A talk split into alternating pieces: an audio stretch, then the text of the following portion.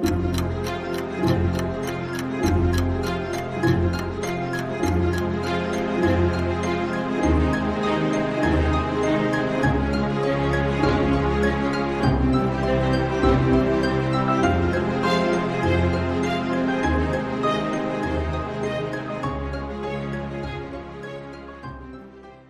Hey, welcome back to another episode of Parker's Pensées. I'm your host, Parker Settecase.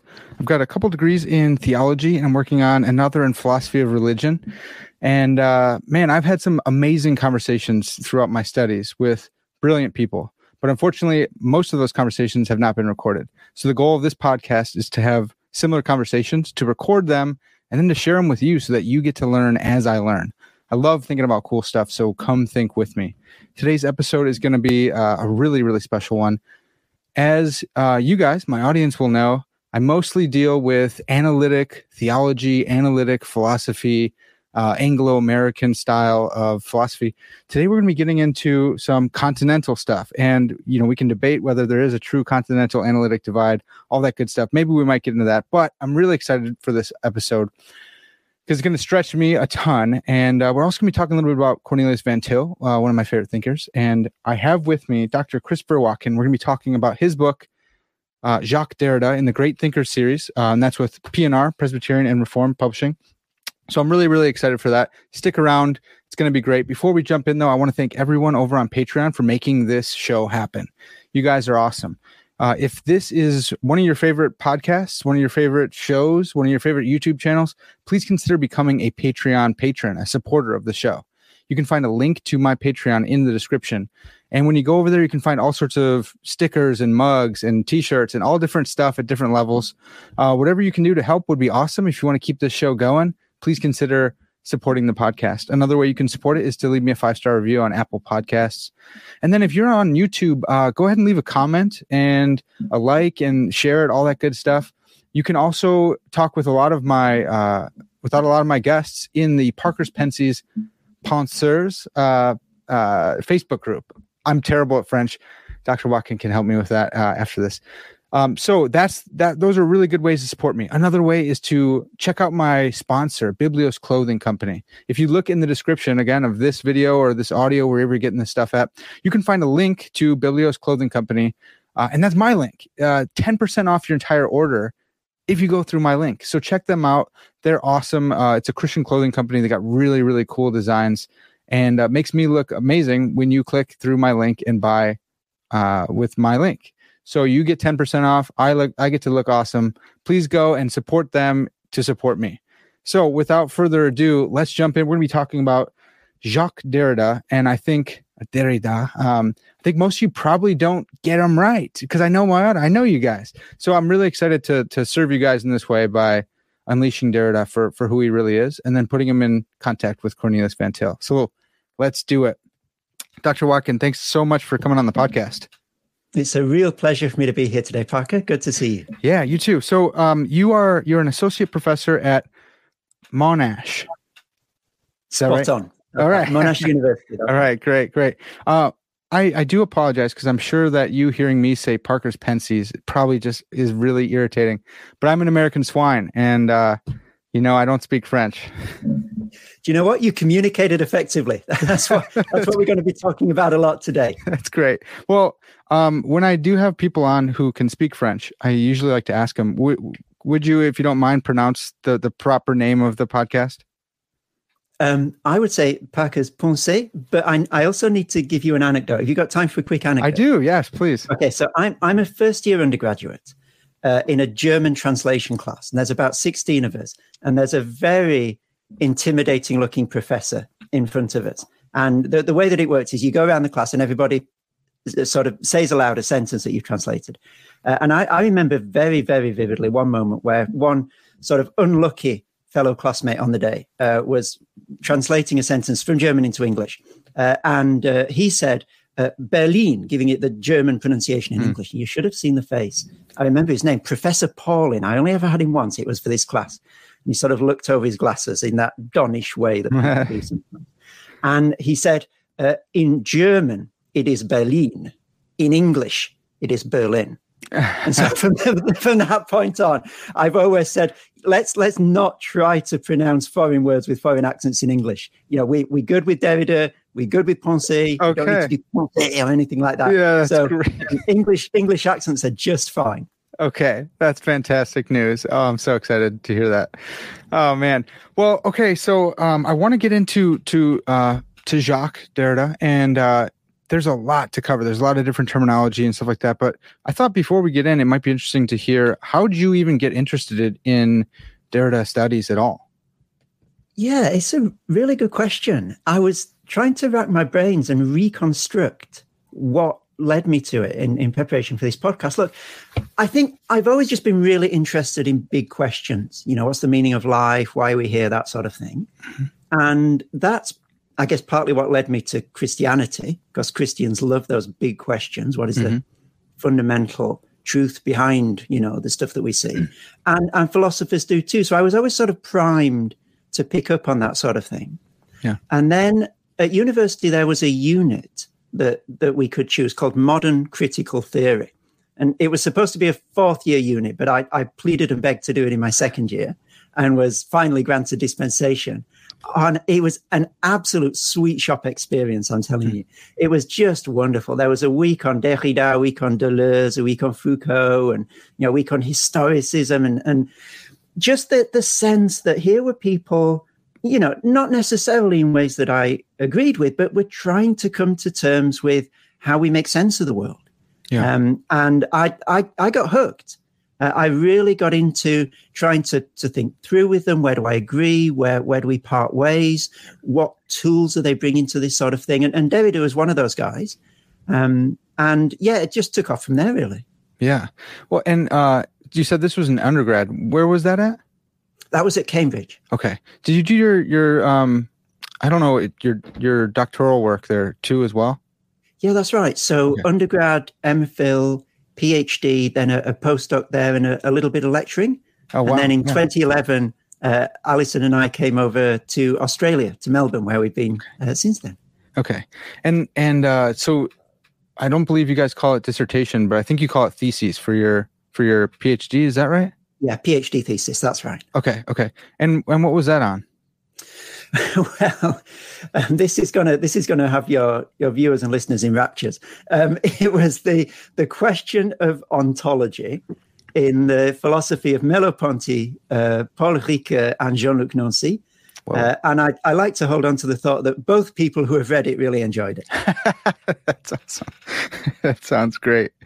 Well, so I, I ask because um, I, I don't know a ton about Cambridge and what, what's going on there philosophically, but you know, uh, it's in England, right? So so you'd think it'd be Anglo-American analytic style of philosophy, and yet here you are uh, studying Derrida. And uh, how, how'd that happen? Did you take um, were, were there like continental classes and analytic? Is it is it not divided like that over there? I'm I'm just trying to wrap my head around this.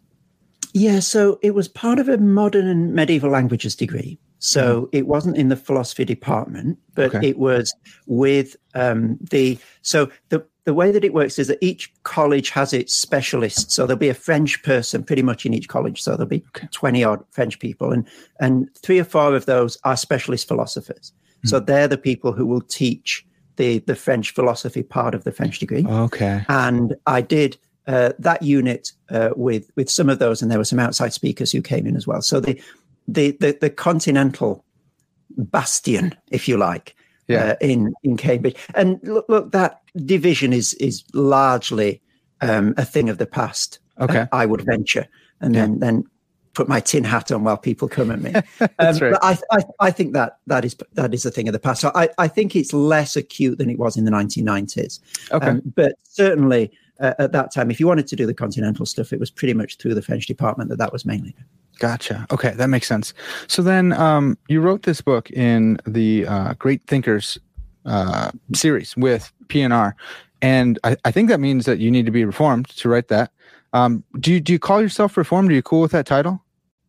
Yeah, I'm happy with that title. I, I tend not to uh, be over keen to to label myself, Sure. um, but I'm I also recognise that that labels like that are very helpful. The, I mean, the problem always is, and you know, I'm not the first to say this, that people impute to you, you know, a whole truckload of ideas as soon as you use That's the right. label. And I, I prefer to to be able to articulate those myself. But yeah, reformed is is good. Yeah. Okay.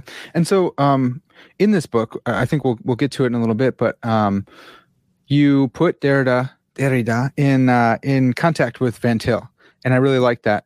Um, and I haven't seen a whole lot of that. So just a, a further question, you know, how how'd you get into Van Til studies? How'd you how'd you learn about Van Til? This is a really lovely story, and I, I look back on this with a lot of affection, both for for the work that people were doing in Cambridge at the time and also God's grace. Mm. So there's a wonderful old church in the middle of Cambridge called the Round Church, a sort of 10th century Norman church, beautiful place. And there's a, a group of, of, scholars based there called Christian Heritage. And they, they run tours of Cambridge and they also have a library. And they, they invited undergrads in, Christian undergrads, to, to come and have a look, borrow some books.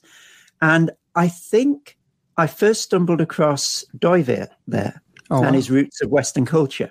Mm. Uh, didn't know anything about him, didn't know anything about the context, picked it up, picked it up, read it.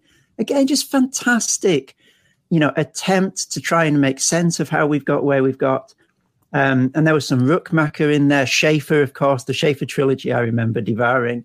Yeah. And I think it was there that I first came across the name Van Til. But, you know, I don't think, and I may be wrong about this, I don't think they had any Van Til in the library. So I ended up Googling him okay. um, in the in the college sort of computer room, and um, you know pulling up as much as I could, and just getting really interested in the way again that he was trying to make sense of how the modern world makes sense. Yeah, and um, and I think it was only when I, I bought the Logos package uh, of all of Van Til's works and started um, munching my way through those that I mm-hmm. really began to get to grips with him. That was a few years later. Yeah. So it was a gradual process of yeah. being exposed and intrigued and then finally taking the plunge. That's awesome. Well, um, so before we get there, uh, you have this great point in in your book that uh, we need to earn the right to disagree with with Derrida, to uh, engage with his thought, and part of earning that right is is coming to grips with what he's really saying. And it's pretty amazing uh, the work that you've done to show what Derrida really says and what he what he really believes, and how different that is from just the sketch you get in an intro to philosophy class or from reading a critique, uh, you know, a short little critique. So I thought we could go through some of uh, his language, and you could help us help us out with this. Um, maybe starting with uh, just the word deconstruction, because I think that's as Americans we're like, yeah, he's a deconstructionist, so he doesn't believe that you can uh, know what the author intended, which is self-defeating. So we don't need to deal with with Derrida. Uh, what what does he mean by by deconstruction? And actually, I guess that's not even really his word. Um, he does use it, but he, he doesn't like it as a label for everything that he does. Okay. And he, he keeps changing his language over time. You'll find from book to book, he rarely uses the same terms to talk about what he's doing. Hmm. And one reason that he does this, and this is probably a good way into saying what deconstruction is, is that he's he's trying to say that deconstruction isn't a method that you impose on a text from outside. It's not like you've got your Marxist reading and you've got your, I don't know, your feminist reading and you've got your deconstructive reading. You just pull it off the shelf, you yeah. turn the handle, you apply it to the text, and there you go. His his own reconstruction of what he's doing is that deconstruction is already al- always happening in texts, and what you need to do is read them carefully and notice. Yeah. And his idea is that our language never communicates perfectly and exhaustively what we're trying to get over, what we're trying to say. Uh, language always pulls itself apart at the seams to, uh, to some extent. He's not saying we can never mean anything and everything's absolutely gibberish. You know, we're having this conversation. I'm understanding what you're meaning. You're under- so th- there's an adequacy of, of the communication of meaning, but it's never perfect. Yeah. And if you read a text and again and again he's engaging with with different texts in his work he's reading very very closely sometimes you know focusing on a, a, particular word or on a particular footnote he says if you look at it very closely you find that language is always pulling itself apart at the seams it's never quite saying what it tries to say it's never exhaustively offering you up the meaning um, that, that it's trying to give you mm-hmm. and so he would say that that deconstruction is, is just a word for how things are um, he says one famous quote that I've got here deconstruction is not an operation that supervenes afterwards, he says, from the outside, one fine day. It's always already at work in the work. Hmm. And so he, he'd say, All that I'm doing is reading carefully and showing you what the language is already doing in text. That, that's what deconstruction is. Okay. Um, so, so we, we recognize that it's happening when we look at someone's text and we see that uh, there's ambiguous there's ambiguity or vagueness or something or is that do we recognize it in the text? Yeah that sort of thing. So the, it, his idea is that meaning is never fully present in mm. a text. Um, and he one of his his big ideas is this this idea of a metaphysics of presence. Yeah. Um, and what that really means is that we in, in this sort of greek roman western tradition have built for ourselves an idea that if something is for, for something to to be meaningful, it must be fully present to my gaze, I, to my intellectual gaze. Yeah. Uh, it, it, must fully reveal itself to me exhaustively. There must be no shadow side of it, nothing left out. Mm-hmm. Uh, and that is truth. Now, of course, that's contingent. We could have built truth in a different way, he's saying, but we've got this metaphysics of presence. But he's saying it isn't, we can't deliver, it can't sign the checks that it writes, this metaphysics of presence, mm-hmm. because if you just think about the way that, that language works, he would argue, a, a word is, ne- is never a, an atom entire unto itself. Right. You know, words always refer to other words for their meaning. So it's never fully present, exhaustively given over to you before your gaze. You always need to go outside a particular text or word to bring a context to it, to bring a, a definition to a word. And no, he's not saying, "Oh, therefore, let's just burn the whole thing down." He's just, just the way that language is. You know, yeah. you've got to realize that this metaphysics of presence was just a fantasy. Uh, it's not the way that meaning and language work. It's not the way that truth works. Yeah. Um, and so, meaning always refers outside itself. Texts always refer outside themselves. Nothing wrong with that. It's just the way they are. So, in a sense, if you want to recast that in a Christian language, um, and again, I'm I'm just trying to give you Derrida at this point rather than a critique yeah. of him. Someone, someone who's fully buying into this idea would say he, this is just um, uh, uh, trying to, in a sense, break down the idols. The metaphysics of presence is an idol. Uh, it's it's a false reality, and and we need to we need to break it down in order to see how meaning really works. Yeah, yeah. Does um would would Derrida think that the metaphysics of presence, this this like you know what he calls idolatry. What, does he think it's like a, a, a naive kind of uh, view, like a naive realism or something like that? That it's just people we act like we we have the meaning fully, but look at it more closely. It's it's a naive view. It, does he say language like that, or is that too is that too harsh? Yeah, well, I, I think it's actually probably not harsh enough. Okay. So I think he would say that it's naive, but I think he would also say that it's incredibly dangerous.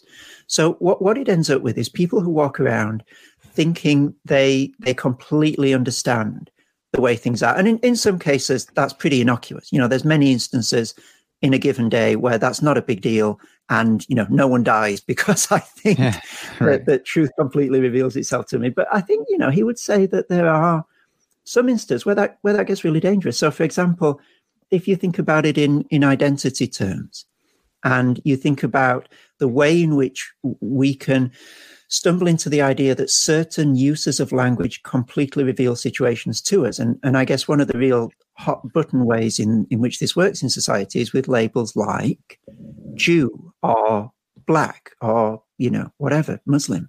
Yeah. Um, and, and if I go around thinking, because I know uh, that particular thing about a person, I, I know everything that there is to know. Yeah. Um, you know, and uh, obviously that's a facile example, and it, it sure. works more com- in, more complexly than that. But that's the principle. So I stick labels on things. I think I know everything I need to know about them, and I I shut down my critical faculties. I shut down my questioning. Um, and in some cases, that's fine. You know, we can't go around questioning absolutely everything every day. We'd never get out of bed in right. the morning. Yeah. But in some cases that's really really dangerous. And it yeah. can quite literally lead to people dying. Yeah. so so he would say that the, the metaphysics of presence yeah sure it's naive but it's also violent. It's also dangerous. Oh yeah yeah okay. Um yeah his violence talk is really interesting. Um i don't want to well um maybe we can go right there because it doesn't the order doesn't matter but um he talks about uh, iterability and i try i'm trying to translate that into i think maybe you did this too in the book but trying to put uh i got hooks for hanging stuff and in his his idea of iterability seems to me like a like a universal um like a like a platonic form or something like uh it's if it's multiply uh instantiable or exemplified, then it's like what Derrida's talking about with being iterable. Um, can, can well before I ask the question, I guess, and he in my head he asks, uh, he says, look, this iterability to say that something's repeatable or to categorize all dogs under the category dog does violence. This is like, like violence of classification. Um, I'm having a hard time like grasping it, but does does that sound like somewhere close? Yeah, it does. So again, the the example of, of dogs, I think, is is quite a nice one because it's in the middle ground. It's not completely innocuous, but it, it's not sort of politically charged sure. as much as other examples. So we we get by in life by putting things in boxes, in, in classificatory boxes. And again, he's not saying stop doing that because y- you couldn't communicate anything. Right. You know, we've got to have words that that count for different things. That's the way we manage to navigate life and make sense of the world and not become overwhelmed by everything. But he's also saying that if you if you put everything in these boxes and then think that by so doing you've you've exhausted you know the what there is to say uh, about a particular thing, then then that is tipping over into violence. Yeah. And so, you know, we have all these things out there in the world. They're big, small, hairy, not hairy, you know, aggressive, nice and tame, and we we put them all in the box dog. Um, and you know, that's that's what we do. That's fine. That's okay. But we also need to recognize um, that, well, first of all, that's somewhat contingent uh, we could have we could have decided to chop up the world in different ways. Yeah, you know, it's not necessary to have the word dog, and there, there's a lovely example of um, to to get your your head around this because that sounds strange on on first blush, yeah. like. But they're dogs. Like, what else yeah. are you going to call them? Are you going to go think with the, the, the the rivers? The, yeah, up, think about I love this. and streams. Um, so two people are out walking, uh, an, an English uh, and a French woman, and they they come across a beautiful um, uh, river, and the English uh, lady sort of gesticulates towards it and and exclaims to her friend, "What a beautiful river that is!" And uh, the French friend, uh, who um, happens to be speaking French in this conversation, would say, "Oui, c'est un très beau fleuve," uh, and then they they both saunter on. Um, and if you pull that little exchange apart, what you find out is that they've said different things. So mm. the the, the English lady has divided the world up into big, um, sort of wide expanses of flowing water and narrow expanses of flowing water. You know, a, a, river is bigger than a stream, is bigger than a rivulet, is bigger than a trickle. That's what English does. It looks out into the world and it says, okay, let's have one word for big flowing water, let's have another word for medium sized flowing water, and let's have another word for tiny flowing water. And that's fine. It, it serves as well in the English language. But the French lady has has chopped up reality in a very different way. So uh, fleuve and the the rivière are not uh, sort of differentiated in terms of how big they are. They're differentiate, differentiated in terms of whether they flow into the sea or not. Yeah, uh, and that's fine. Again, you can get by chopping up reality that way. It's not a problem, but you do need to recognize uh, that the two different languages have diced and sliced the raw material of reality in different ways. Yeah. So, so French has no word for river or stream in in in this uh, uh, way. Um, and you know, we again, we don't need to throw up our hands in horror and say that language is meaningless and everything's relative. Yeah. But but we do need to recognize that there's not one necessary way to chop up this raw material of life in order to make sense of it. Different languages do it differently. You know, there's the, and I don't know whether this is true. There's the the 50 words for snow in, in Eskimo language. You yeah, know, I've heard that too. I just pass it on like I like it's true. Yeah, yeah. like I don't I don't know. That's probably wrong. That's probably wrong. but there, there, are different ways to chop at reality. Yeah. None of them is the right way. they all allow you to get stuff done in the world, but you've got to recognize that it could be done otherwise.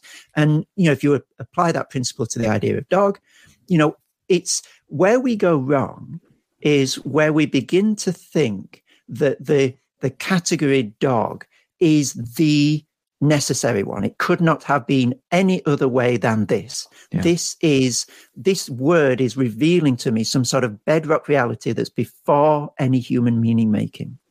I think that's where he would want to draw the line and say, no, dog is fine. It's a great word. We can do a lot with it. It allows us to, to name some stuff. Um, but when we think that it's the only way to do it, that's where you start getting into uh, problems. Okay.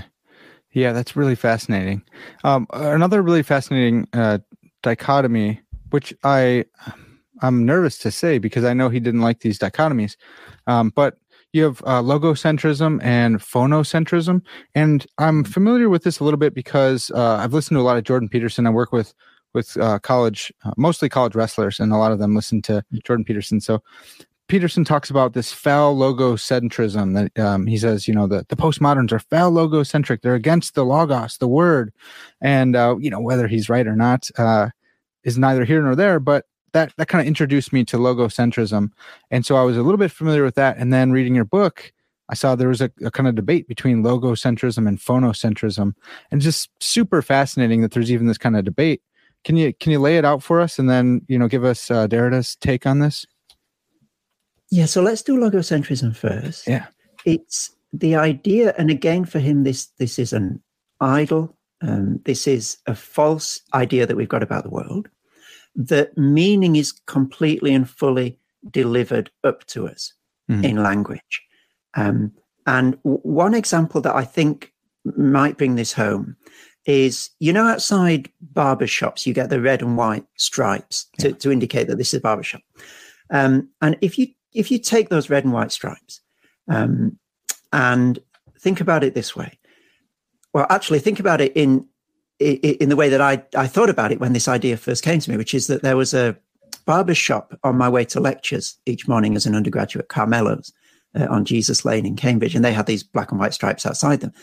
And then one day, I walked past the shop, and there was some construction work going on uh, just next door, and they'd covered the scaffolding lo and behold, with a black and white striped tape, so presumably so that students didn't bump into it in the night or something. Um, and just the juxtaposition of these two instances of uh, white and red yeah. uh, stripes next to each other got me thinking um, that when the white and red stripes are outside a barber shop, we we we know what they mean because of their context. Yeah. You know that that sort of pole outside a shop means that it's a barber's. We've we've grown up in a culture where where we we make that link. And if there are white and red stripes on some scaffolding, we know enough about our culture to know that that means, hey, watch out, don't bump into this scaffolding. Now, you don't see people queuing up for haircuts outside builders' sites, right. and you don't see people walking into barbershops with tools. Like we we can navigate this meaning quite adequately enough.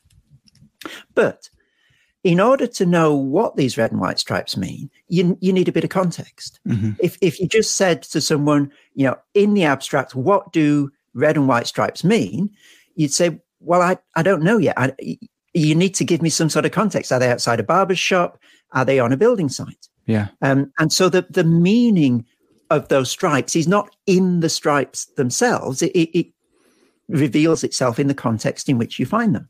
Yeah. And then you can push that a little bit further and say, okay, well, the red and white stripes outside Carmelo's barber shop, well, surely that just means they're barbers, you know, case closed. Let's stop thinking about that.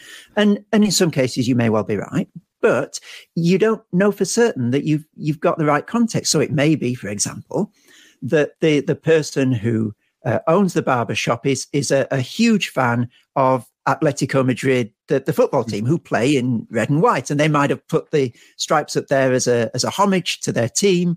Yeah. Um, uh, you know that happily coincides with the fact that it's a barbershop, and if that's the case, it's quite important to know that in order to be able to explain why they're there. So, so context, David, I would say, is is open. You're never sure that you've got all the different bits of information you need to make sense of of a particular sign yeah. in a particular context.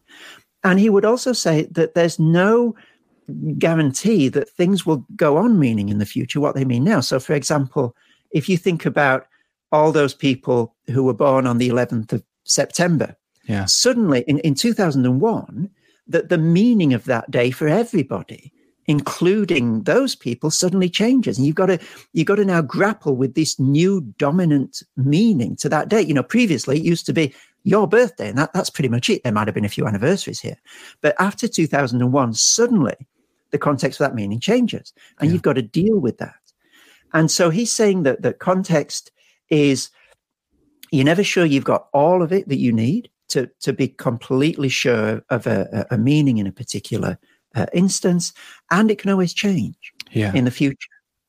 Yeah, I, I um I was just reminded. I almost uh, every now and then you have to take a, a signs test for your driver's license. Like I, I don't know the years, eight years, something like that. You gotta go over the written exam. And the last time I did mine, I almost failed it because uh, they had all the signs without the the words on them, and I had no context for it. And the guy's like, "Dude, you almost bombed this. Like you were really close to failing." Uh, this is scary. You need to like bone up on this. And I was like, look, are you sure I, you want to be sharing this with everybody? yeah, well, I, I, have my license now. I'm good. But but I was just like, look, there's no context. Uh, and there's no words. I I'm a word guy. When I see stop, you know, I know a stop sign, but some of these other ones and they're triangles and they're upside down and and it's like, dude, I, I don't go on the color and the shape. I, I need the context for it. And then I can, you know, properly drive. So I thought that was so funny that here's this thing I do all the time, and yet ripped from its context for me, it was really hard to distinguish what's going on with these signs. Yeah, yeah, context and devoid really of their, yeah, and devoid of their their their words as well was big for me. Yeah, or arrows and stuff. So so we got uh, logocentrism, uh, and then this was totally new to me, phonocentrism. Yeah, I I don't think you you introduced this saying that um logocentrism and phonocentrism was sort of a, a, a dichotomy or in conflict. I'm not sure that's that's quite how uh, Derrida sees it. Uh, okay. Phonocentrism is um, the idea that we have privileged speech over writing in in the Western tradition, and he he takes this back to Plato, and there's a moment in Hegel he looks at as well. But he says we've we've grown up thinking that there's something more immediate about the spoken word yeah. than there is uh, about written language. That if you really want to to speak to someone immediately, you you get them face to face and you speak to them. Whereas writing, that's quite distant and the meaning can get lost. Um, and he tries to argue that that's that's just wrong. There's there's nothing that means that if you're speaking face to face, and he's thinking of Socrates here and that sort of tradition where it's all about dialogue and face to face that suddenly your meaning becomes completely transparent. Hmm. And so phonocentrism is, is the idea um, that face to face speaking or, or, or, speaking vocally and then listening is somehow uh, privileged in terms of meaning over writing. And he has this idea called arche writing. Yeah. So he says ev- everything is is in a sense originally writing. It's it's messy, meaning can get lost. All the things that we usually ascribe to writing, the, the messiness and the sloppiness of it. He says all, all communications like that. Everything is originally writing in that sense, and the, and speaking is is no different. Mm. And so, um, for those who you know maybe started off in like a logocentric type, hey, we're going to write. Um, this is fine, and then Derrida comes along, or or someone if if we follow a, dialectic here, and says, look, you, you things can get confused in a letter. Words can be ambiguous, all this stuff. And they say, well, that's because we need to see it face to face. And he goes, well, you know, that's not, that's not saving us completely because you can still be misconstrued because you're still using language. So even though you think that now you have moved to the, the verbal uh, communication, you're still using words. Is that, does that sound right?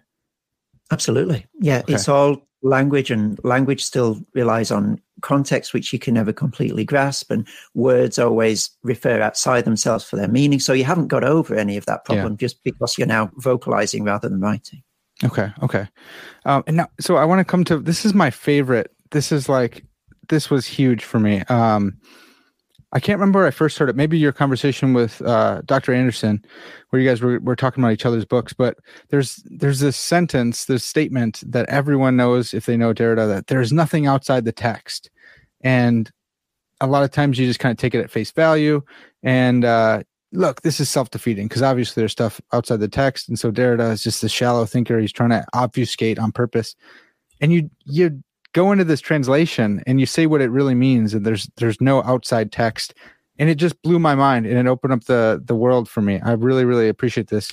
So what is what does that mean, and why do we get it wrong? I think the first part of that is much easier to answer than the second. I think why we get it wrong is a very sociologically rich question. Let's just deal with the the first the first yeah. part of it. Um, the there is in there is nothing outside the text is not innocent, and we need to spend a little bit of time on that.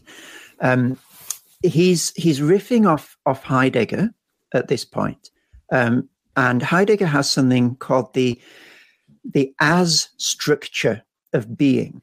Um, so stuff in the world appears to me as something. So to go back to our dog example from a moment ago, mm-hmm. stuff out there in the world appears to me doggishly, yeah. if you like, yeah. because I've got this concept of dog. Or you know, stuff appears to me um, in if I'm uh, an English speaker, river-ishly or mm-hmm. streamishly, and if I'm French, fleuvishly or whatever. Yeah. Um, and so things things appear in the world as something. Uh, they're, they're given to me uh, in, in German es gibt. Um, yeah. the, the, the, world offers itself up to me in, in particular ways. Uh, and the, the French translation for es gibt is il y a, which is the beginning of this sentence, il n'y a pas de hors texte. Mm. There, is, um, there is no outside text.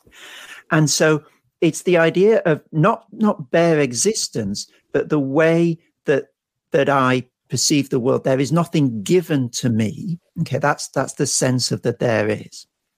Um, and the hors text again that the english translation really mangles this and yeah. it's it's it's hard to know how you do it well in english but the translation we've got sure doesn't help us understand it yeah. the french is il n'y a pas de hors text and hors text is a noun okay there is no hors text and an hors text is like a frontispiece in a book. Yeah. It's the a, a, piece outside the main text. It's not part of. It's not a numbered page, but it gives you an insight into what is in the text. So usually in the frontispiece, you know, you might have a picture of the the main event in the text or the climactic event or some indicative moment in a novel. Yeah. So is, it, is, it, is it this part right here is this no it's uh, so in old books you've got sometimes a, a, a picture before the text a plate um, okay. with with a, a, a, moment from the text in it okay uh, so it's, it's not a numbered page but it's it's a, something significant it's drawing out some significance from the text I, am sorry i haven't got a book here uh, with a frontispiece in but if if you think sort of old style um, uh, sort of leather bound books. Often yeah. in, in, novels, you'll get you know the um, something from from Jane Eyre. Uh, you know, okay. you get a significant moment as yeah. as a plate, uh, and that the significance of this for Derrida is that it's not part of the text, so it stands outside, so it has some authority over the text, but it comes bound together with the text. So, if yeah. you like, almost it's an interpretative key yeah. that comes with the text um, yeah. and that, that has authority because it's not part of the text. Uh, and he would say, and he does say in, in Yapada text, that we don't have one of those for life.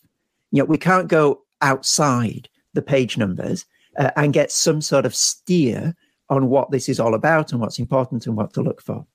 Um, and in terms of language, there's no word that's outside the dictionary, if you like, that itself has no definition that you need to go outside itself for, on which you can hang all the other words. Yeah. Uh, there's no anchor point um, for language or for meaning outside our, our experience. And of course, he's, he's speaking as someone who, who doesn't um, believe in God at this point. Yeah. Christians would want to say, well, hold on, where does God fit into that picture? But if, if you if you bracket God for the moment, um, it, it would seem that that this is a reasonable observation about the world. We can't get outside ourselves to get some sort of angle on what this all means because there's no way of, of, of getting outside what you might want to call our lived textuality you know yeah. what, what whatever whatever we do is, is is part of our life we can't bootstrap ourselves out of existence in order to sort of peer up over the edge of the universe and say, "Oh, okay, I get it now. This is what's happening." Yeah. We we we can't get outside ourselves, and we can't I- get outside this, this deferral of meaning. And I think Yeah. that's sorry, just to, to finish off. Yeah, please. So that's that's the the sort of the, the postage stamp version of "Il n'y a pas de hors texte." Okay. Um. So I loved this explanation so much, and it it uh, it reminded me of um, the View from Nowhere by Thomas Nagel, where he's he's making a similar point, and he's saying, look. It's uh kind of naive of some of these moderns who think that we have this objective perspective that that uh, elides or excludes the first person perspective because they're so worried about subjectivism or something that they you know get rid of the first person perspective as if we have this view from nowhere this god's eye view. And uh and I, I like it. I think there's there's some resonance there that we we we tend to elevate ourselves to this point where we think that we see everything and and fully. And it's like we, we don't. We're we're contextually situated and yeah and for derrida who who doesn't believe in a, a god it's like yeah that would that would make complete sense Yeah, absolutely. And the Merold Westphal, who's a, a reader of Derrida, puts it in a very similar way. He he would say he would gloss this idea by saying, "Look, Derrida is just pointing out that we're not God," yeah and that's quite helpful as a realization right uh, to to to come to that sense. And and again, I think Derrida, certainly the, the later Derrida, would would push this into ethical and political territory and say, look, the moment you think that you do have some sort of bulletproof objective understanding of how things really are, he would say that opens the door wide to to totalitarianism and violence. You know, people going around thinking like they're the uh, the um, the last word on what what something means or, or how we should go about organizing society. You know, when you start believing that, Derrida would say, that's when things start getting violent. So Mm. so he would see some some quite significant ethical and political stakes to this realization as well. Yeah, that is really interesting. Um, to just to follow back up on the, on the Derrida, there is, is he um, is he using this in uh, distinction to um to Heidegger? Is is Derrida saying like Heidegger was wrong, or is he appropriating that kind of like Lebenswelt uh, manifest image and saying that's that's all that there is? he he certainly doesn't agree with Heidegger all the way down the line, Sure. although he he he reads him very closely and takes a lot from him. So I think he where he where he gets off the Heideggerian bus is um, this idea of, of the differing and deferral of meaning, différance. Yeah. Uh, he would say that Heidegger doesn't realize um, how meaning uh, is um, sort of never present in, in, in quite subtle ways. But he's taking a lot from Heidegger as well at the time. It's it's a, a sympathetic reading, but there is a point where Derrida says, "No, I think we need we need to say more." Okay. Um, and I, I did have a hard time um, with the differ. I'm gonna say I would say difference with the the uh, accent there. Um, is difference the same thing as as Derrida's arch or arc arche ar, arch writing? Is that the is that a is that synonymous? They're certainly related to each other. So, uh, arche writing is is making the point that there isn't some pristine condition of language before it gets messed up. Okay. So there isn't some beautiful, um, 100% pure spoken communication before writing comes and, and stuffs things around. And he's he's riffing off an old um, uh, Egyptian myth of, of writing as a sort of corruption at that point. He says that that's not how it works. okay. Uh, dif- différance is closer to the idea of deconstruction in the sense that it, différance describes for Derrida how things exist. Um, so, if the metaphysics of presence things that thinks that things exist by being completely present to us, that's what it means for things to be. Hmm. Uh, he would say, no, that's not quite right. Uh, things exist always in the mode of being deferred and different from themselves. And think again about words in the dictionary. You, you need a bit of context, you need a definition to know what you're dealing with, and those things aren't found in the word themselves, they're found outside. Right. So he'd say it's the condition of all existence. Things exist differently Hmm. rather than presently. Okay. Um, now, does this does this feed into like the holy other that I- don't understand the holy other. I don't think maybe, but uh, in in my head, I think holy other is like a a uniqueness type condition that every th- we're, may, we may be similar, but we're like wholly unique. But, but I don't know. Yeah. Yeah, no, you, you bang on. This this brings us back to to our dogs from earlier. Okay. So we've got this category of dog, and we put all these different things in the world in it, and that's fine, and it does a great job for us, and we're, we're happy with it. But at the moment that we start thinking that we've sort of said the deepest thing that is possible to say about these things by putting them in this box, we're skirting over all the wonderful differences, yeah. you know, between uh, one dog and the next. Um, and again, you know, this is not sort of a always a crisis moment. You know, you've got to put all forks in the fork box and our spoons yeah. in the spoon box because right. otherwise, you, you, know, you can't set the table. So it, he's not saying that we should stop doing this, but he's saying that there, there's an inherent danger and an inherent violence to doing this. And it, it's, it's clearer in some contexts to see it than in others. And again, some of these identity markers are perhaps the, the clearest instances in which we can see this. So if, if I say to someone, oh, I met, um, I met a black man today. Yeah, you, you can't just say that sort of innocently and not freight in a number of different assumptions and cultural resonances. Mm. Like, why would you pick that out to, to, to qualify this person you met rather than something else? Like, why are you why are you sticking that label on? You know, are you are you wanting to suggest something political here? And and so he's saying that these these boxes we put people and things in always do violence to, to what he calls the singularity, the individuality of a person. Um, so once once you've you've put a label like that on, you you've got to do some work to get behind it to see the individual because you know we we have these senses of what these categories mean and, different senses, different people have different senses of what these categories mean. Um, and so he would say all language does violence to, to the singularity of things. You know, one dog is not just the same as another dog. Um, and you know there are certain political contexts in which that that sort of labeling you you can see how it's dangerous more readily than in other contexts.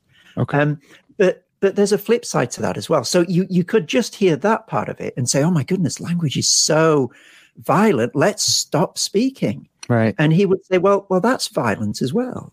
You know, because there are needs that are presented to me. I need to communicate. I, I um, you know, if, if I just stop speaking, that does a violence to people who would, you know, demand things of me. So, so if someone comes up to me and says, "Can I have a glass of water?"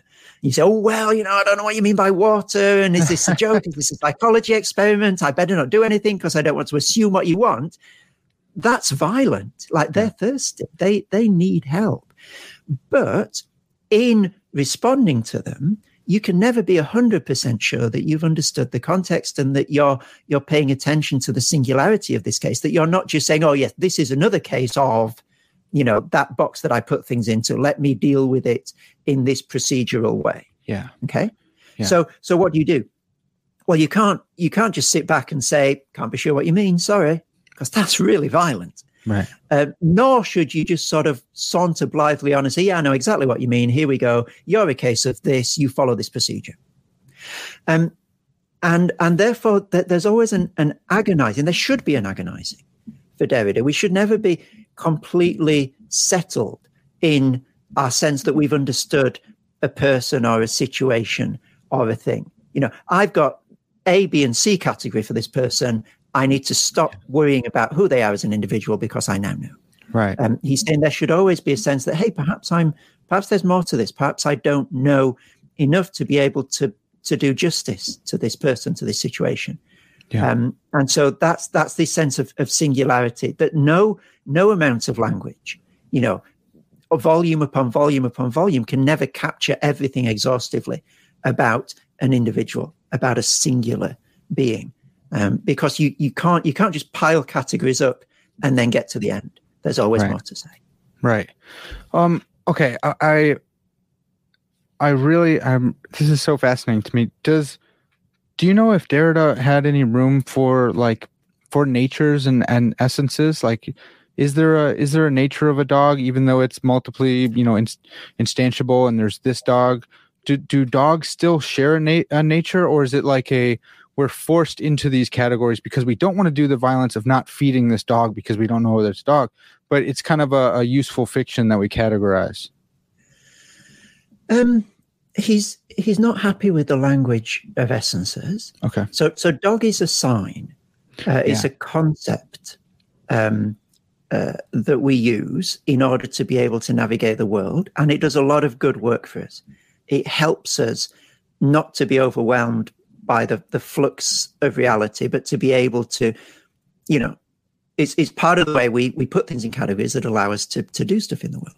Mhm. Um, and you know, if you're you're looking at this from a, a a Christian point of view, you might want to bring this into dialogue with, um, you know, sort of the creation mandate, naming the animals. Right. There- Right. there- there- there's a goodness to, to naming. It, it allows us to to get by in the world and, and to have dominion and so forth. And that's not Derrida's language, of course. That that's Right. coming at it from a, uh, from a biblical point of view. Um, but we've also got to recognize that, you know, as, as we were saying before, that we shouldn't think that this is delivering up to us perfectly packaged uh, ultimate reality as it is, unmediated. You know, because of the, the fleuve and riviere example, you, you, you can chop stuff up differently. You Yeah. know, the category of dog is not forced upon us. Um, you know, and we can choose to say, let's categorize animals in terms of breedability and genetics, Mm. and that, that's going to give us something like dog.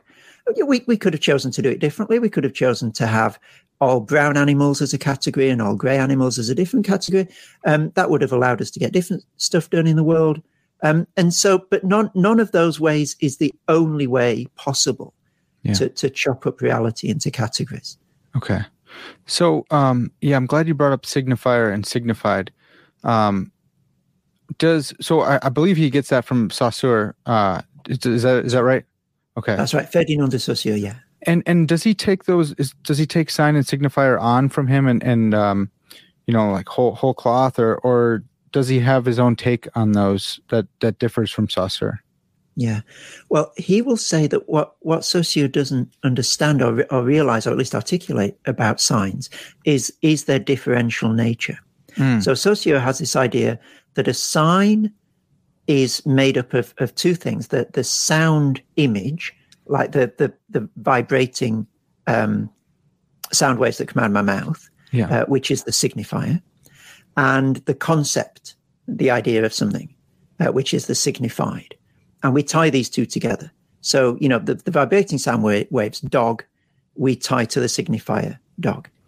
Uh, and what uh, Saussure does realize, and Derrida um, accepts this, is that none of these meanings um, are entire to themselves. They, you, you, you, you rely on the whole language in order to get a meaning for a particular idea. And there are a couple of examples that, that really help to bring this home. So, if you think, for example, about a train, uh, how do you know that what the 350 from Paddington is?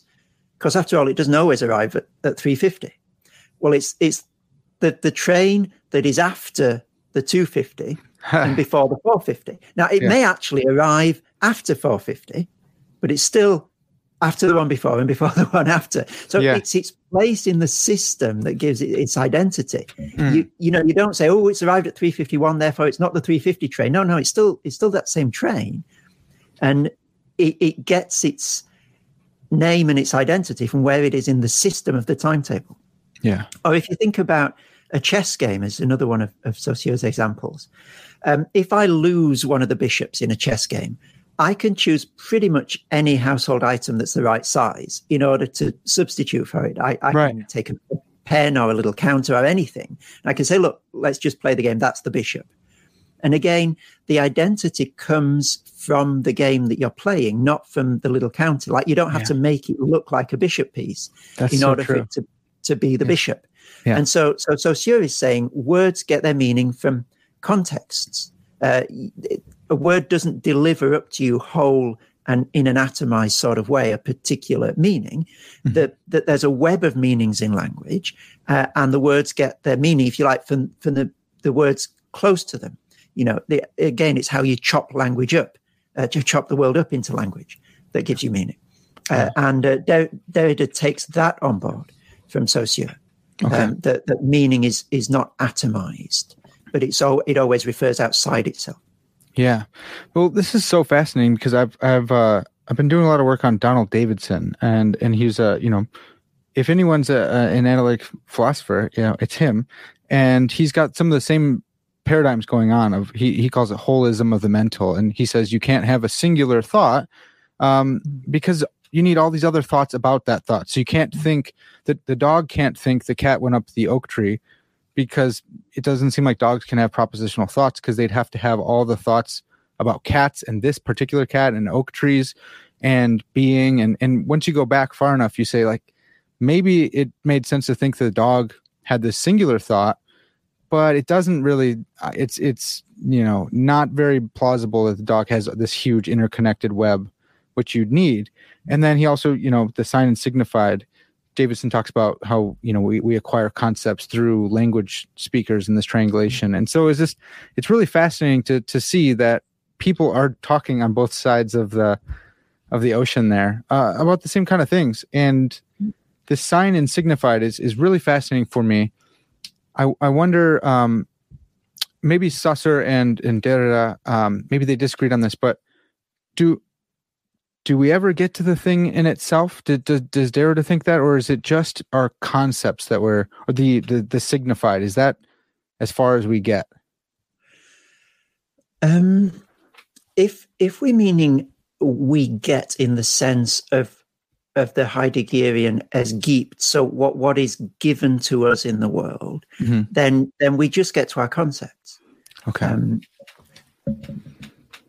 but if so you, if if I look at something, so I'm looking at something on my desk in front of me at the moment, and it, mm. it's a mug. What do I see? Well, I, I, see a mug, but that's a concept. You see, so I, uh, I don't mm. want to. Okay, I can imagine myself being heard at the moment to say that there are only concepts in the world, not material reality. So that there is there's a bunch of stuff there but I recognize it as a mug. It is to me a mug yeah. because I have that concept. Mm-hmm. Do, you, do, you see what I mean? So it, yeah. it depends what you mean by get to. Like I pick it up. Here it is. Okay. I pick something up. That's not a that's not a concept in the sense of you know there, there is a material reality going on. Yeah. But right. the way that I've chopped that bit of material reality up to make sense of it for me is it appears to me muggishly. Yeah. It behaves muggishly right. to me. It's a mug. Yeah. Now can I get behind this idea of mug, you know, to um, to the stuff. Well, you know, I can I can hit it. It's you know, I'm, I'm checking out my mug too. Yeah, that's the. Well, you go. Hey, yeah, as as we're doing it. Yeah. Um, uh, so I don't I don't want to to sell Derrida short by saying that he's saying that there's nothing out there. Okay. But but what there is out there appears to us necessarily in terms of our concepts. That's just the way we we apprehend the world. Yeah. Um, does does that help? It, it, it helps a lot. Yeah. Um, yeah, it does. I I want to uh, I want to lay out Derrida before we can you know kind of critique and stuff. So I'm I'm trying to hold back here. Um, well, I want to get I want to come back to the concept stuff and maybe see like what what what you might think Van Til might say uh, in regards to that. But I want to get to um, uh, relativism and incommensurability. And maybe this might be a good a good time because a lot of people listening have heard that he's a postmodern. Derrida is a postmodern, or he's a relativist, or this and that. And um, I and I would have said that before reading your book, but you talk about this incommensurability, and by the time it, I got to that part in the book, I was like, oh yeah, of course, of course he's right because you did such a great job of laying him out. But um, maybe just what what is relativism and, and why is Derrida not a relativist? Yeah. Um, I think it's a, a, really helpful question for, for getting a handle on what Derrida is doing, because you're right, he is very often characterized as a relativist. And I think it's very hard to understand what he's doing if, if that's the category that we're bringing to him. So, so let's start off with the example of, of grandmothers, perhaps.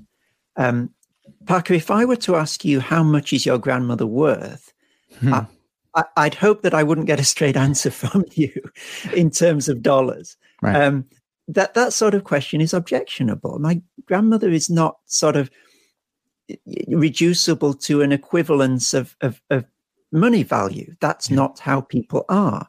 She's not worth more than your grandmother. She's not worth less than your grandmother. I refuse to compare your grandmother to mine in terms of dollars. yeah. is the sort of response that, that I think most people would give. Um, and what we've done at that point is we've refused to speak relatively about our two grandmothers. Uh, so I'm not saying that mine is worth more than yours. I'm not saying that mine is worth less than yours. I'm saying it's objectionable to compare them on on that basis. Um, and that's sort of a, a, a, vignette of what Derrida is doing with with singular things in general. So he's saying relativism always finds some common measure between things. We we compare things according to something that they have in common. But again, this risks reducing the, the singularity and the uniqueness of those things. Um, and so he, he would stress, rather than things being relative, that the idea that things are incommensurable because uh, they can't be measured against each other. Yeah. Because at the moment that we choose a particular measure, we're saying this thing is what is important about that person. And, and let's just stick with grandmothers for a moment, perhaps.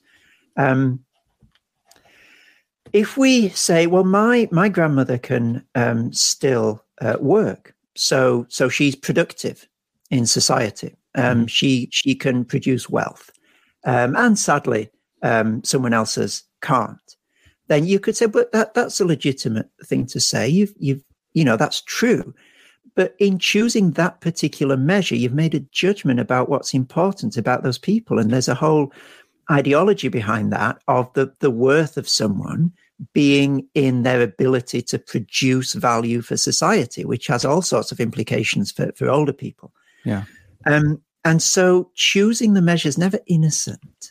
Hmm. Uh, you're always making an assumption about what's important when you measure something against each other. And that's what relativism does. Things are relative to each other in that they, they measure one thing against another on a particular measure yeah. that's been chosen that wasn't the only measure you could have chosen, but that's been chosen for reasons that are usually are not talked about. So he would say, if we don't want to do violence to things, if we don't want to sort of pluck out of the air some measure that makes a judgment about what's important about things, what we should realize is that things are incommensurable with each other. There's no measure that I can choose to adequately compare your grandmother to mine. So I shouldn't try to find the ideal measure that yeah. does justice to, to both of them. I should recognize that they're they're singular, they're individual. Can't, they can't be brought into some economy with each other. And and he he would do that not just about grandmas, he'd do that about everything. Yeah. Um, although again, you know, the political and ethical stakes are much clearer with some examples than they would be with others. So he would say trying to compare anything to anything else is always reductive. It's like trying to compare that mug in front of me uh, to to the color blue as an abstract concept. Well, where where do you start? You know, it is is blue better than the mug? Is it wiser than the mug? There, there's no measure you can use to compare an abstract concept to, to an individual thing. And, and he would say it's like that with everything. So mm let's let's not think that we can adequately account for things by making them relative to each other. There's always a violence done to the thing. And so he's resisting this pull towards relativism. Hmm. And, and, you know, there are obviously stakes for this in terms of capitalism and so forth, and the reduction of everything to, to monetary value. And he, he goes into that in some of his texts. Um, but, but the main principle is that as soon as you compare two things to each other, you're reducing their singularity. Uh, so let's hold on to this precious truth that, that they're incommensurable yeah. with each other. You know, I don't I don't want to economize my grandmother in any way. She is who she is. Don't need to measure her against anything else uh, to be able to uh, to to enjoy that. Yeah. Yeah, I, I really like this when it comes to like living living beings. I, I wonder um, if I had two copies of of your book here, and uh, I was in the store, and one has just a mangled up, you know, fold in the in the cover, I I probably wouldn't buy that one. I'd probably buy the other the other copy. Um, do you? Is this a is this like not an appropriate example, or is, there too much disanalogy because it's not a living thing? It actually is a commodity, or what do you make of that? Oh, well, in, in principle, it's it's the same thing. The two books are not the same. You know, yeah. there are differences. Uh, different atoms, you know, different trees cut down to make those particular books that came from different forests um, you know, the, and so forth. But but again, there are some examples where the stakes of this are much more acute and immediate than others. Mm. And so, you know, Derrida wouldn't say calling those books the same is is just as violent as saying your grandmother is worth more than mine. Okay. Um, you know, there, there, there are degrees, but but the, the principle holds for everything. No two things are exactly the same as each other. And as soon as we measure them against each other, we're doing some violence to them. Yeah. But again, there, there's there's always what Derrida calls a double bind. There's always a flip side to that, which is you can't get yourself off the hook by saying, okay, I'm never going to compare anything to anything else. I'm never going to bring things into an economy of meaning with each other, yeah. because you you know you wouldn't get out of bed in the morning and you do violence to everyone to whom you have a responsibility. You never get anything done in the world. Yeah. So so you you've got to you've got to make these judgments. And, and I suppose in terms of the the grandmother example, the rubber really hits the road when you get to the allocation of healthcare resources. Yeah, you know, it's all there, fine. Yeah. And, yeah, it's all fine and dandy to think everybody's incommensurable, everybody has an absolute, you know, sort of right to exist, blah blah blah. Um, but we have a finite number of dollars to spend on keeping people healthy. Mm-hmm. Um, and we can sort of push those dollars around a bit, but but we don't have an infinite pot, and we've got to make some healthcare decisions. You know, are we going to treat this disease or put money into research and development to try and cure that other one? Are we going to sink money into palliative care? What, what are we going to do? And some people are going to die because of those decisions. Whatever you, decision you make, some people are going to die. And so you've got to decide. You've got to measure people against each other in some sort of objectionable, reductive economy. Otherwise, you don't help anyone. Yeah. But I think what Derrida would say again, it's the moment that becomes nice and easy for you is is the moment you've you've misunderstood what you're doing and the moment that it becomes dangerous. Mm. You know, the moment that you don't agonize over those healthcare decisions is the moment you've lost singularity from yeah. view. So you must decide. You, in a sense, you can't decide. There is no completely legitimate, bulletproof. I know that I've made the right decision. Way to go! Mm. But for that, you can't, for that reason, say, "Oh, I'm just going to wash my hands of it. I, am going to make no decision at all," because that itself is violent. Whatever you do is violent. Huh. Wow. Yeah. Um. And and so but just because everything is violence doesn't mean there's not a, a more appropriate choice because uh, the, if there's two extremes and not acting is violence and sometimes can be very violent in that it could cause death and in other uh, the other side there's still violence but somewhere along the scale between the two most extreme violences is an appropriate action uh, right like there there would he think that um to a certain extent, but you should never become comfortable with the decision you make. It's a little bit like the trolley problem, isn't it? It yeah, um, right. Yeah. You, know, you shouldn't think, oh well, I'm going to save all the people on the train and kill my son, and I'm really happy that I've made the right decision there. You right. Know, you mourn, you mourn the mm-hmm. son. My goodness me. You know, so so you're never you never say, well, let me calculate the happy medium here, and the best allocation of healthcare resources is this look at me, haven't I made a wonderful decision? I've minimized the violence, aren't I good? Right. Th- that is to completely understand, misunderstand yeah. the stakes of the situation. You know, you make your decision, you go to bed that night, you agonize over it, you worry about the people who are not going to survive, you, wor- you worry about whether you've made the right decision, you go over it in your head. That's the that's the human way to do it, isn't it? Yeah, yeah. Not to, not to say I'm I'm really satisfied now that I've minimized violence. Let's go on to the next decision. yeah, that's a great point, and I've often thought about that when it comes to you know my own sustenance and being alive, and my body is making these cells out of something that had to die. And if I went full, you know, vegan or vegetarian, I'm still gonna have to eat plants. Um, something has to die to give me life. And uh, say what you will about the movie Avatar, but I thought they they handled this really nicely in, in one of the scenes. Uh, are you familiar with the the movie, Doctor Watkin? Um, I, to my shame, uh, how long has it been out now? I haven't it's seen Avatar. While. No Isn't worries, no worries, no worries. Um, but there there is this one scene where um, the like invader, um, he's in a, a body that's like the natives. His consciousness is transferred into this other, and so he's acting like them, and they're kind of you know primitive so they don't quite know what's going on, but they know he's not one of them and he doesn't know how to navigate the jungle and these big jungle cats start attacking him and this uh like the princess of the tribe comes and saves him, and it's, it's basically a ripoff of, of Pocahontas or something. And um, she saves him, and he goes, "Yes, thank you." You know, she she speared this this jungle cat type thing, and she goes, "This is a sad day. This is terrible. This cat had to die because of your uh, fumbling around." And I thought that is right. Like for uh, for for an image bearer, you know, when we're out hunting, or you know, you get a deer or whatever whatever food you're eating, there is still a sense of like something had to die. There was violence done for me to live. Now I'm still glad that uh, I get to live, but I'm not, you know, I'm not super thrilled that something had to die. You know. Yeah.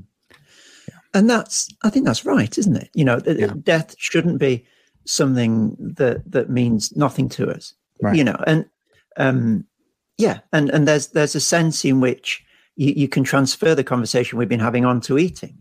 You know, so eating nothing in order that nothing die wouldn't itself right. be a solution that you, means you can just wash your hands of everything because you'd end, you'd end up dying.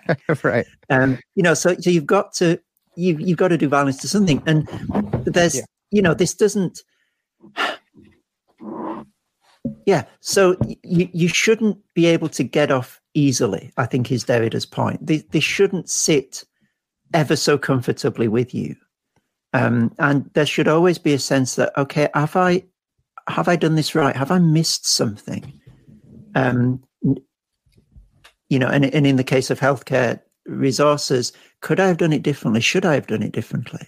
Hmm. uh, do i need to go back and have a look again? Do i need to take something else into account?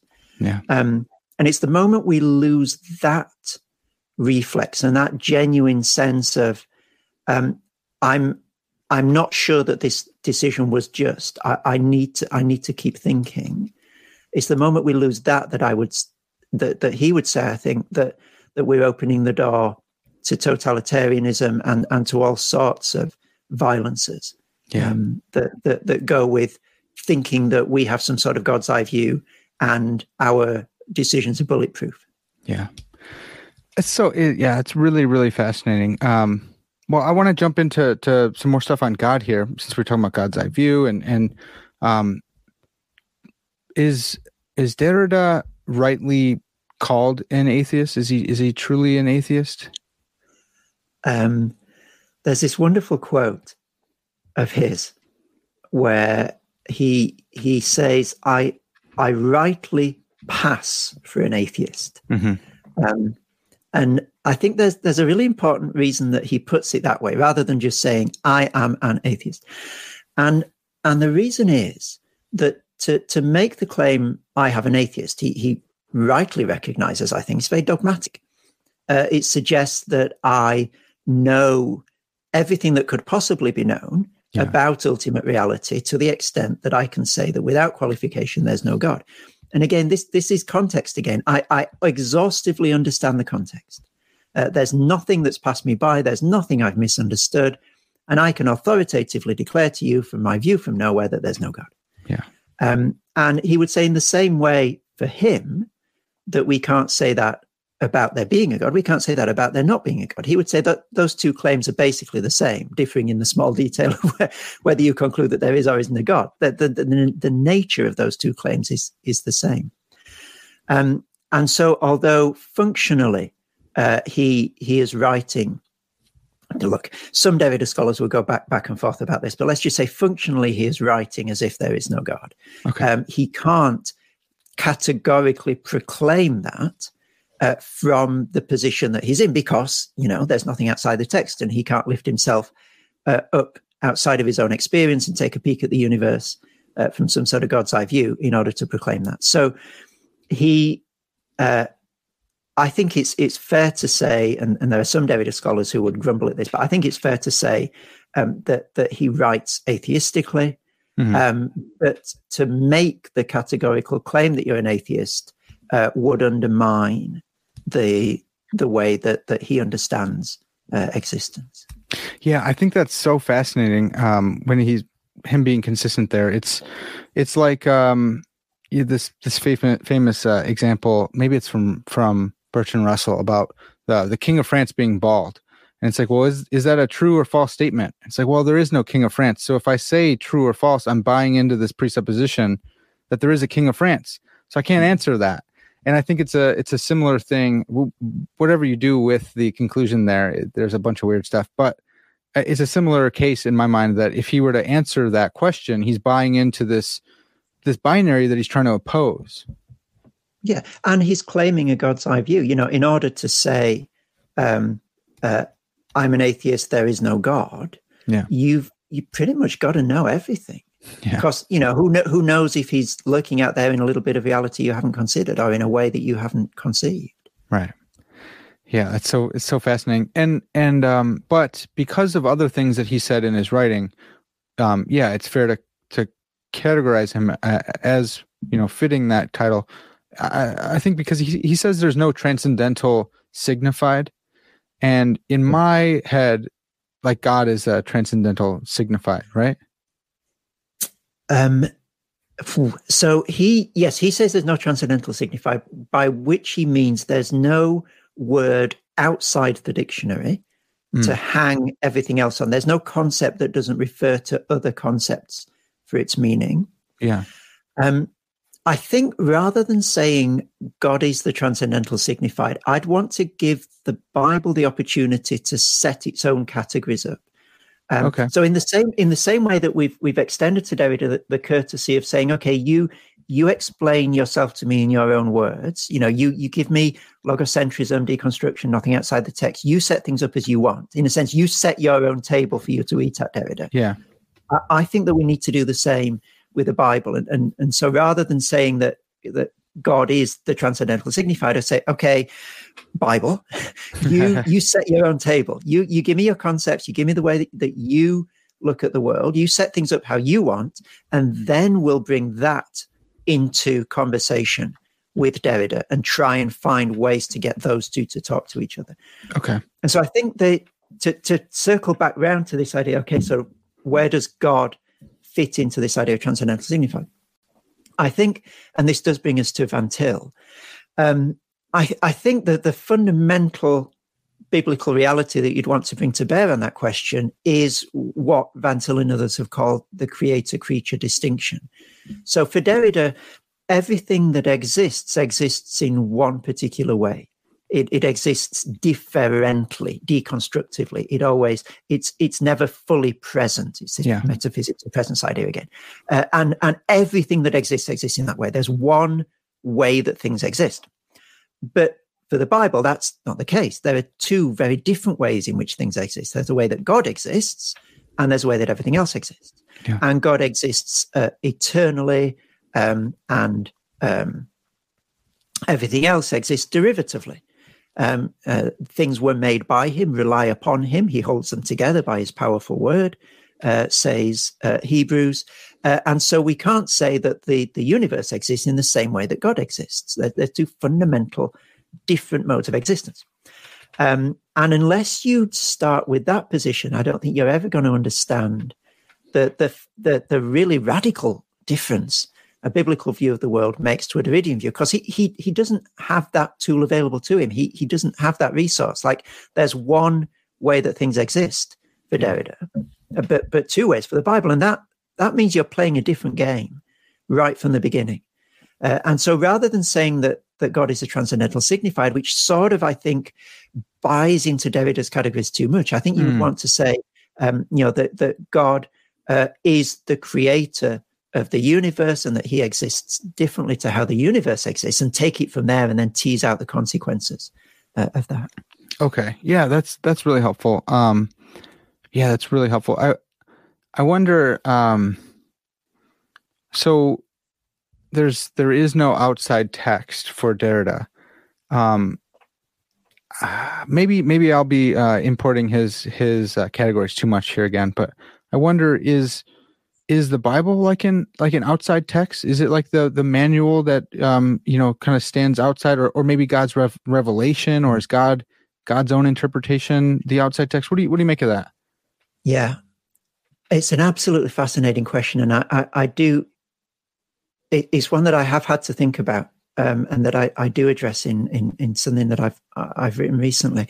Look, I think I think the problem is that you start off with this dichotomy between subjectivity and objectivity, Mm. and you you have this category of objectivity, which is a pure, unadulterated, perfect knowledge, and you have this category of subjectivity, which is which is flawed and bounded and biased and blah blah blah. Um, and if you ask the question, well, where, where does the Bible fit in that dichotomy, which is a very modern dichotomy? It's a very post Cartesian dichotomy. Not everybody everywhere has always thought about things in those two categories. Yeah.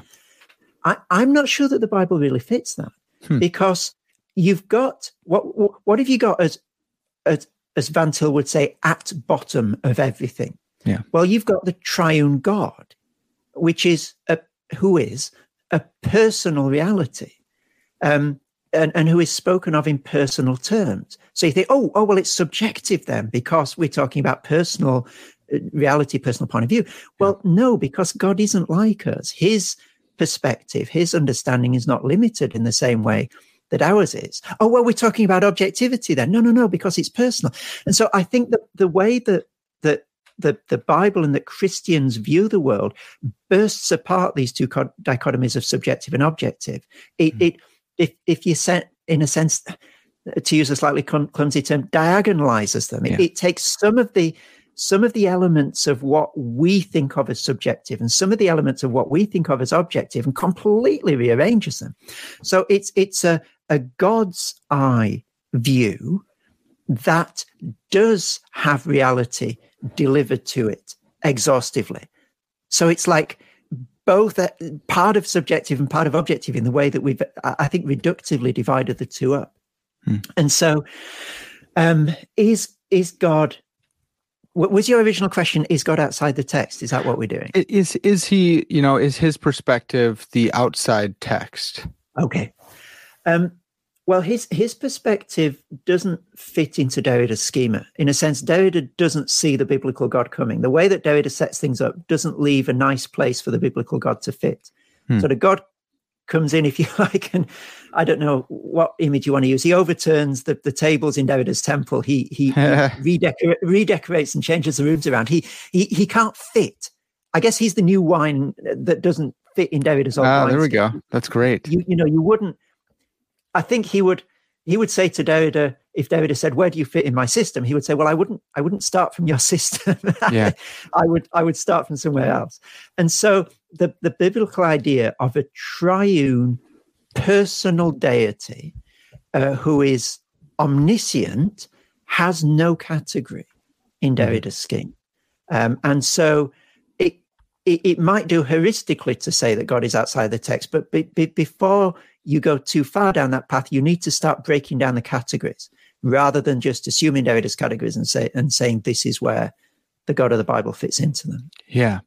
Okay, that's really helpful. I think also of um, uh, cr- deconstru- de- is it deconstruction or critique or rejection of um, of ontotheology, and um, and how you know Van Til's uh, absolute personality following uh, Bavinck and and others, um, how those two aren't the same thing. I, I wonder. Uh, what do you make? Uh, well, first, what do we call Derrida's? Um, is it a critique of ontotheology, and then like, does that equally apply to uh, absolute, you know, personal theism? Yeah, so I, I, th- I think critique is fine, Okay. and he so ontotheology, as as he and, and Heidegger and others understand it, is the idea of a concept God. Yeah. So God as being, as the highest concept. Um, and and I think it's it's an idea um, that that again the Bible doesn't snugly fit into. You can't fit the triune personal God into ontotheology. So so there's a sense in which the critique of ontotheology is is doing us a favor, in which it's getting rid of an idol, sort of a Mm. post Cartesian God who's like some. Do you guys have Polyfilla in the states? If you got a crack in the wall, you, you put some oh yeah, some sure. Polyfilla in it to, to to sort of smooth over the crack. Is is that sort of God? You know, there, there's a problem in our understanding of knowledge So let's wheel God onto the stage uh, to guarantee and to underwrite the fact that we know things. Yeah. Um, let's have God as as the uncaused cause because that means we can do a lot of great philosophical stuff if we've got an uncaused cause. Um, and that sort of concept God, the, the God of the philosophers, as it's often been called, uh, I think uh, owes in many cases a lot more to Aristotle than than it does to the God of the Bible. Sure. Um, and so critiquing that is is not is not a bad thing, um, but it doesn't it doesn't bring down with it the the God of the Bible because he doesn't fit into those philosophical categories. Again, you need to rearrange things in order to to make room for him. Yeah. Okay. Um, yeah, and and so you know the the triune God is not um, merely thought thinking thought or this prime mover or um, yeah that that that makes sense. So maybe we could even appropriate some of some of his critique, um, yeah, against ontotheology. That that's interesting. Um, I think the principle here is that we've got to let the, the Bible set its own table. We've got to let the Bible come with its own concepts and the way that they relate to each other and its own way of expressing things, mm-hmm. and then bring that into conversation with either Derrida or ontotheology or whatever it is. If if we try and start with something like ontotheology and say, where does the Bible fit into this? We we're inevitably going to end up mangling the Bible. Yeah, and and that would be doing violence to it. Just like if we were to start somewhere else um, outside of Derrida and try to interpret him instead of seeing what he said for himself in his own writings or yeah look I, I, think it's the it's the courtesy we'd want people to extend to us isn't it you know mm-hmm. if someone comes on uh, and, and i'm sure this has happened to you it's happened to me once or twice and puts you in some sort of category or says oh you're one of those people right. and you think well thank you very much but uh, you know let's let's engage with what i actually say and yeah. rather than just sort of dealing dealing with me in in that way. And you know in the same way that we would be upset if people just pigeonhole us really quickly and then move on uh, you know we should extend that same courtesy both to to Derrida let him set his own table and of course also to the bible yeah. Yeah. Yeah. So um, something that's really fascinating is that um, deconstruction it, according to Derrida, is not the type of um, feminist reading. It's not like before the text; it happens while you're reading and stuff. Um, you mentioned, I think this might have been in a in a something else that you sent me. Um, how you you you haven't seen a lot of um, here's a biblical critique in the in the academy, and um, I, I was really I agree. I, I totally agree with that. I wonder how might how might we go about so we set these two in conversation and they disagree derrida and the, the christian worldview or if you want to take you know a, a van Tillian perspective they disagree. How do we go about um, critiquing derrida via you know um, uh, trinitarian the, christian theism or biblical theism or, or yeah. Yeah. Um, that's a brilliant question and it's it's sort of getting us into Christ and culture territory, isn't it? How, yeah. how do you engage with with these ideas? Um, and the the model that I always keep coming back to, and that I just think is absolutely brilliant, is what Paul does with with Greek wisdom in one Corinthians one. Um, you know the, that wonderful passage where he says, "You know, God has made foolish the wisdom uh, of the world." Uh, and uh, Greeks look for wisdom, Jews demand science. We preach Christ crucified, a stumbling block uh, uh, and foolishness, and yet Christ, the wisdom of God and the power of God. So, if we try and un- unpack what Paul's doing there, um, that I think that he's he's getting us to a place that's beyond Niebuhr's five categories. Hmm. So, so there's there's very very clearly in one Corinthians one a moment of antithesis. Uh, he is saying that, that the wisdom of God and Greek wisdom are not the same thing. Yeah. Um, because the wisdom of God is is the wisdom of the cross, and that's foolishness to the Greeks. It's absolutely the opposite of what they think wisdom is.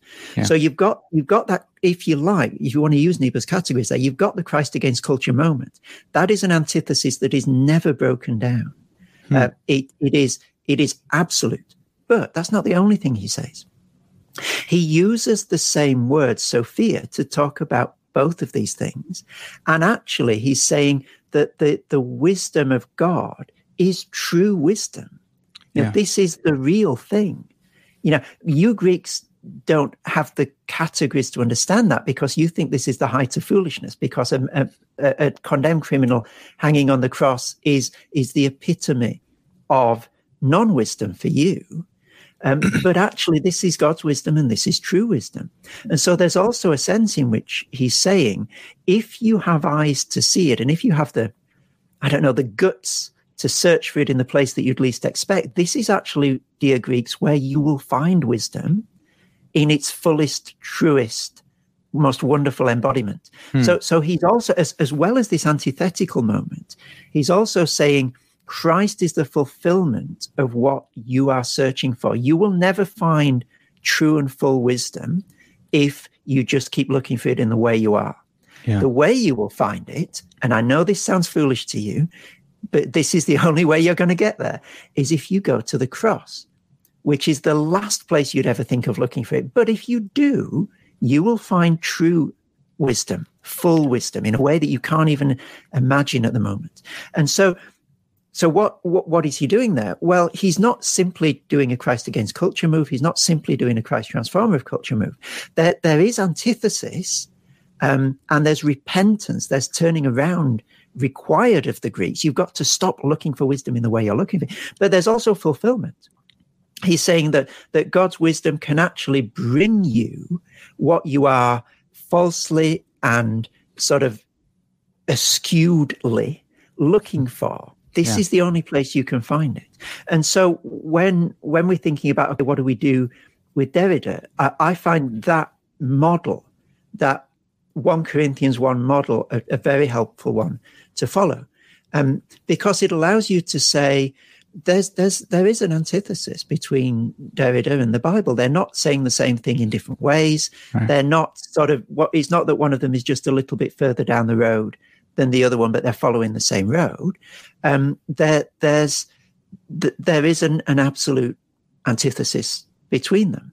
Um, but you also want to say, if that's all you say, I think you sell 1 Corinthians 1 short, you sell mm. a hmm. biblical engagement with culture short, uh, and, and you sell the Bible short because it says it says more than that. Um, and you also actually sell Derrida short because what what you can do is say, well, what is what is Derrida trying to get at? I mean, he's he's anxious that we don't reduce this singularity of, of things and of people uh, and simply make them numbers in calculative decisions that allows us to you know sort of crank the handle and there you get justice out the other end or right. crank the handle and there you get you know healthcare allocation out the other end he's saying we need to pay, pay attention to this um, singularity. You know, he's also saying l- language is, is pretty messy um, and we don't necessarily have the world perfectly delivered to us in our language. Um, and I, I, think at that point, um, you'd want to say you you really want to pay attention to to singularity. You you really want to honor the, the, the individuality and the uniqueness of things.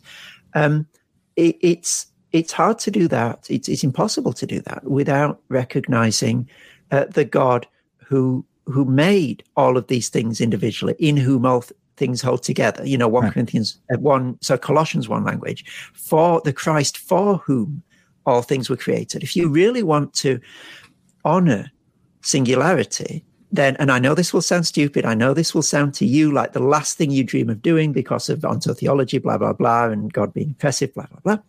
But uh, if you really want to go through with this, then, then you do actually need to come mm. to the mm. cross. Yeah. Uh, and there you will find a, a, a respect for and a love for the individual that fulfills what you're quite rightly grasping towards. Yeah. Um, and yeah, and that's just a very quick sketch, just off the top of my head. You, you know, you need to go into a little bit more detail. You need to flesh it out more.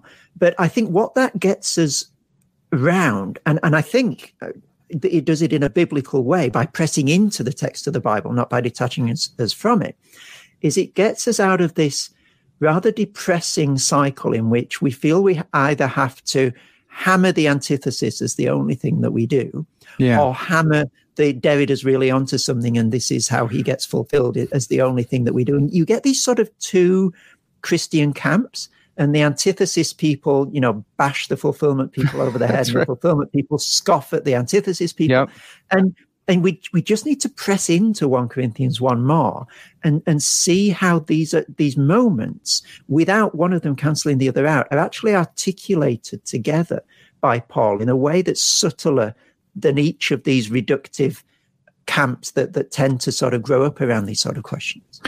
I I love that, and um, I'm by the grace of God, I, I, I think I'm getting a little bit better at it, and I and I'm I want to more and more, and I've learned that from Van Til and uh, from his his concept of borrowed capital, and and some you know followers of Van Til or Bahnsen, whoever want to go, you know, borrowed capital you stole from our worldview, so give it back, and I'm going to hammer you into the ground, and then why aren't they coming to me to hear about Christ and His love afterwards instead of affirming, hey, look, I I um I acknowledge that what you're after here is a good thing but I think it makes sense over here on, on this worldview, according to Scripture.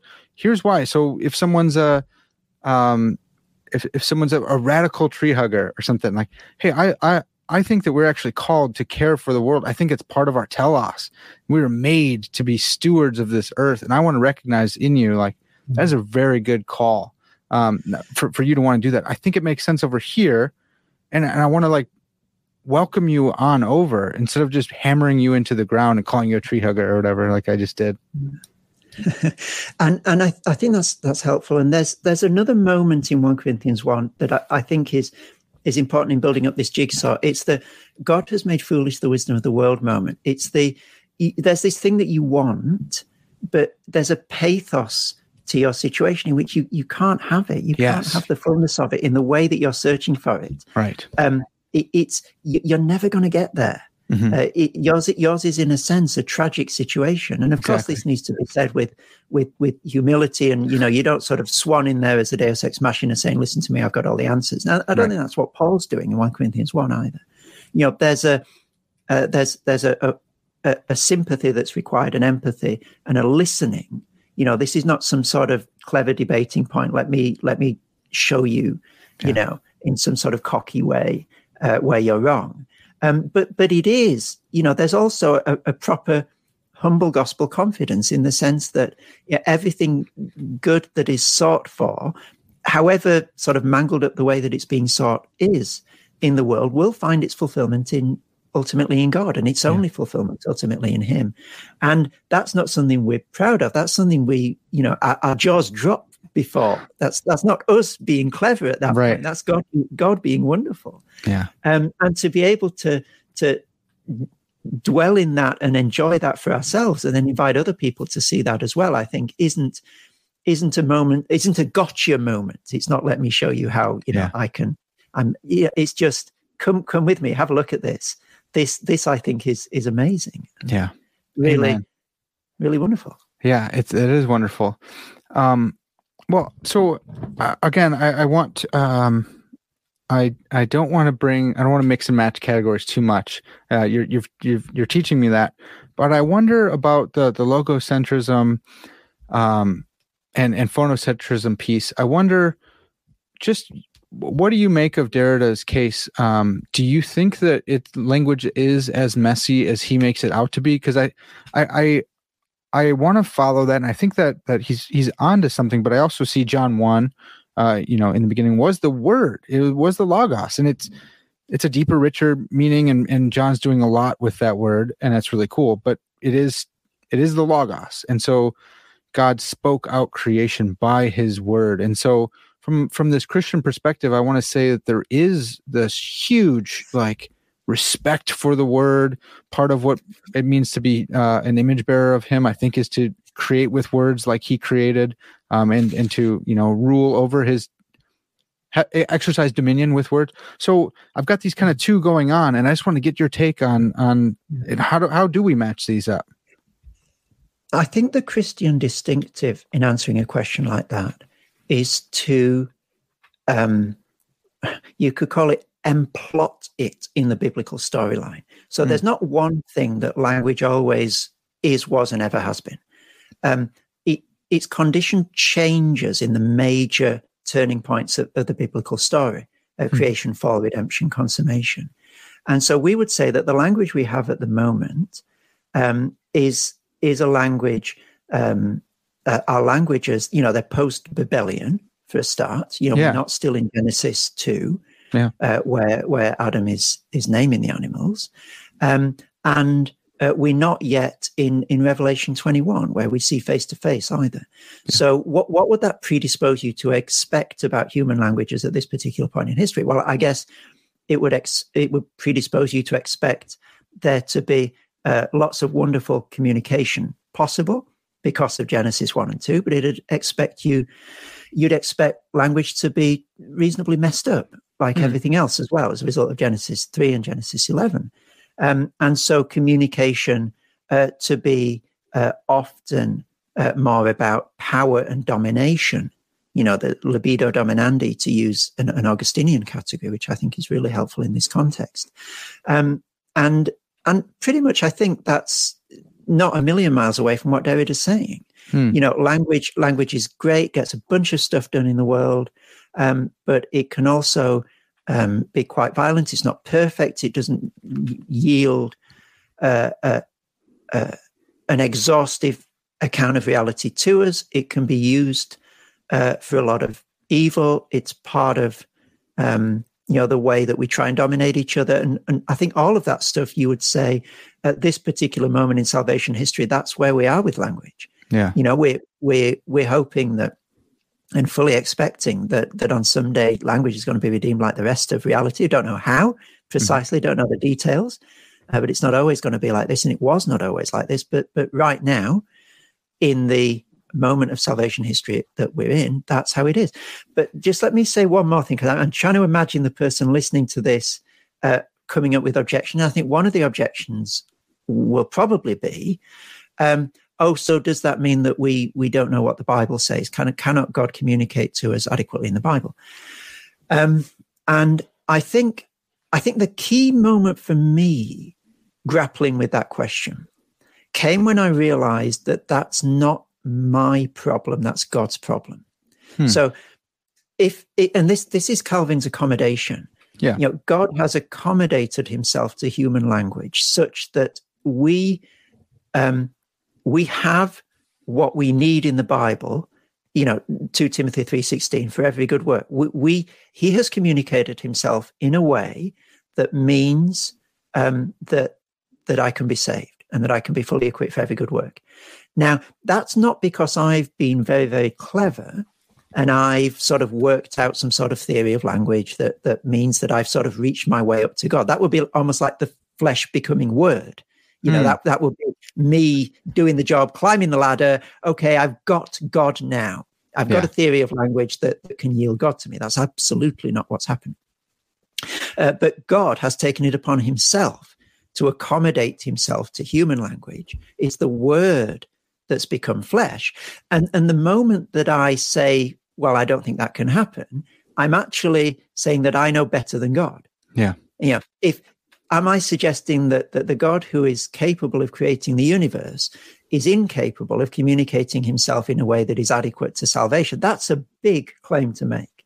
Yeah. If I want to say he can't do that, I better have some very, very good evidence that I know that to be the case because, you know, he's God, he can do stuff. Hmm. And so if if he um, if it's his problem to communicate himself in a way that is adequate to salvation, then um, that's great news for me because I don't need to be the one who reaches my way up to God and yeah. finds a language adequate to God.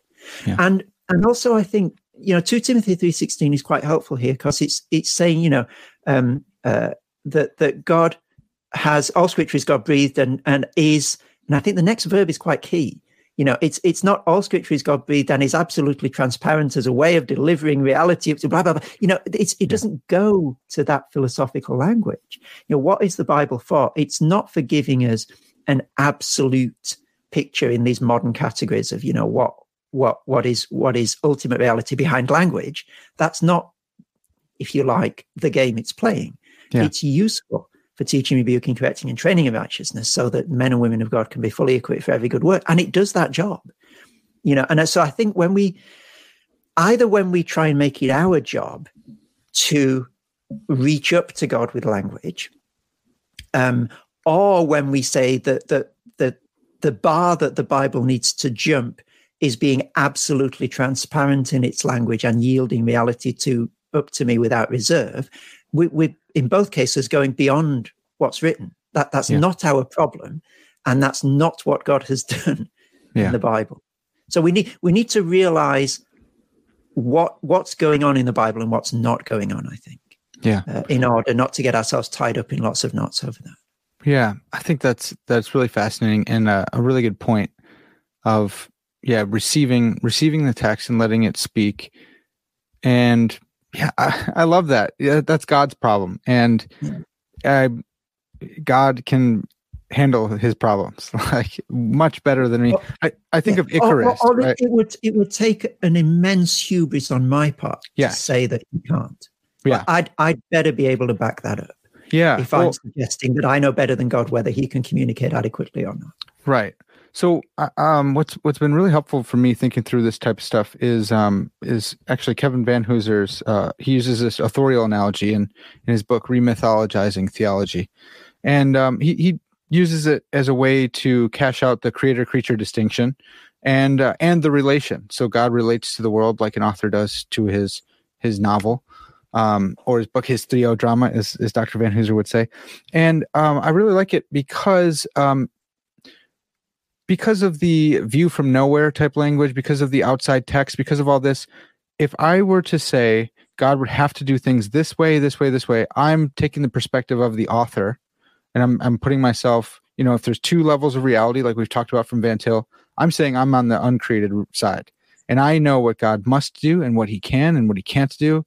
Um, but instead, I'm a situated being within the, the, the narrative. I'm within the story.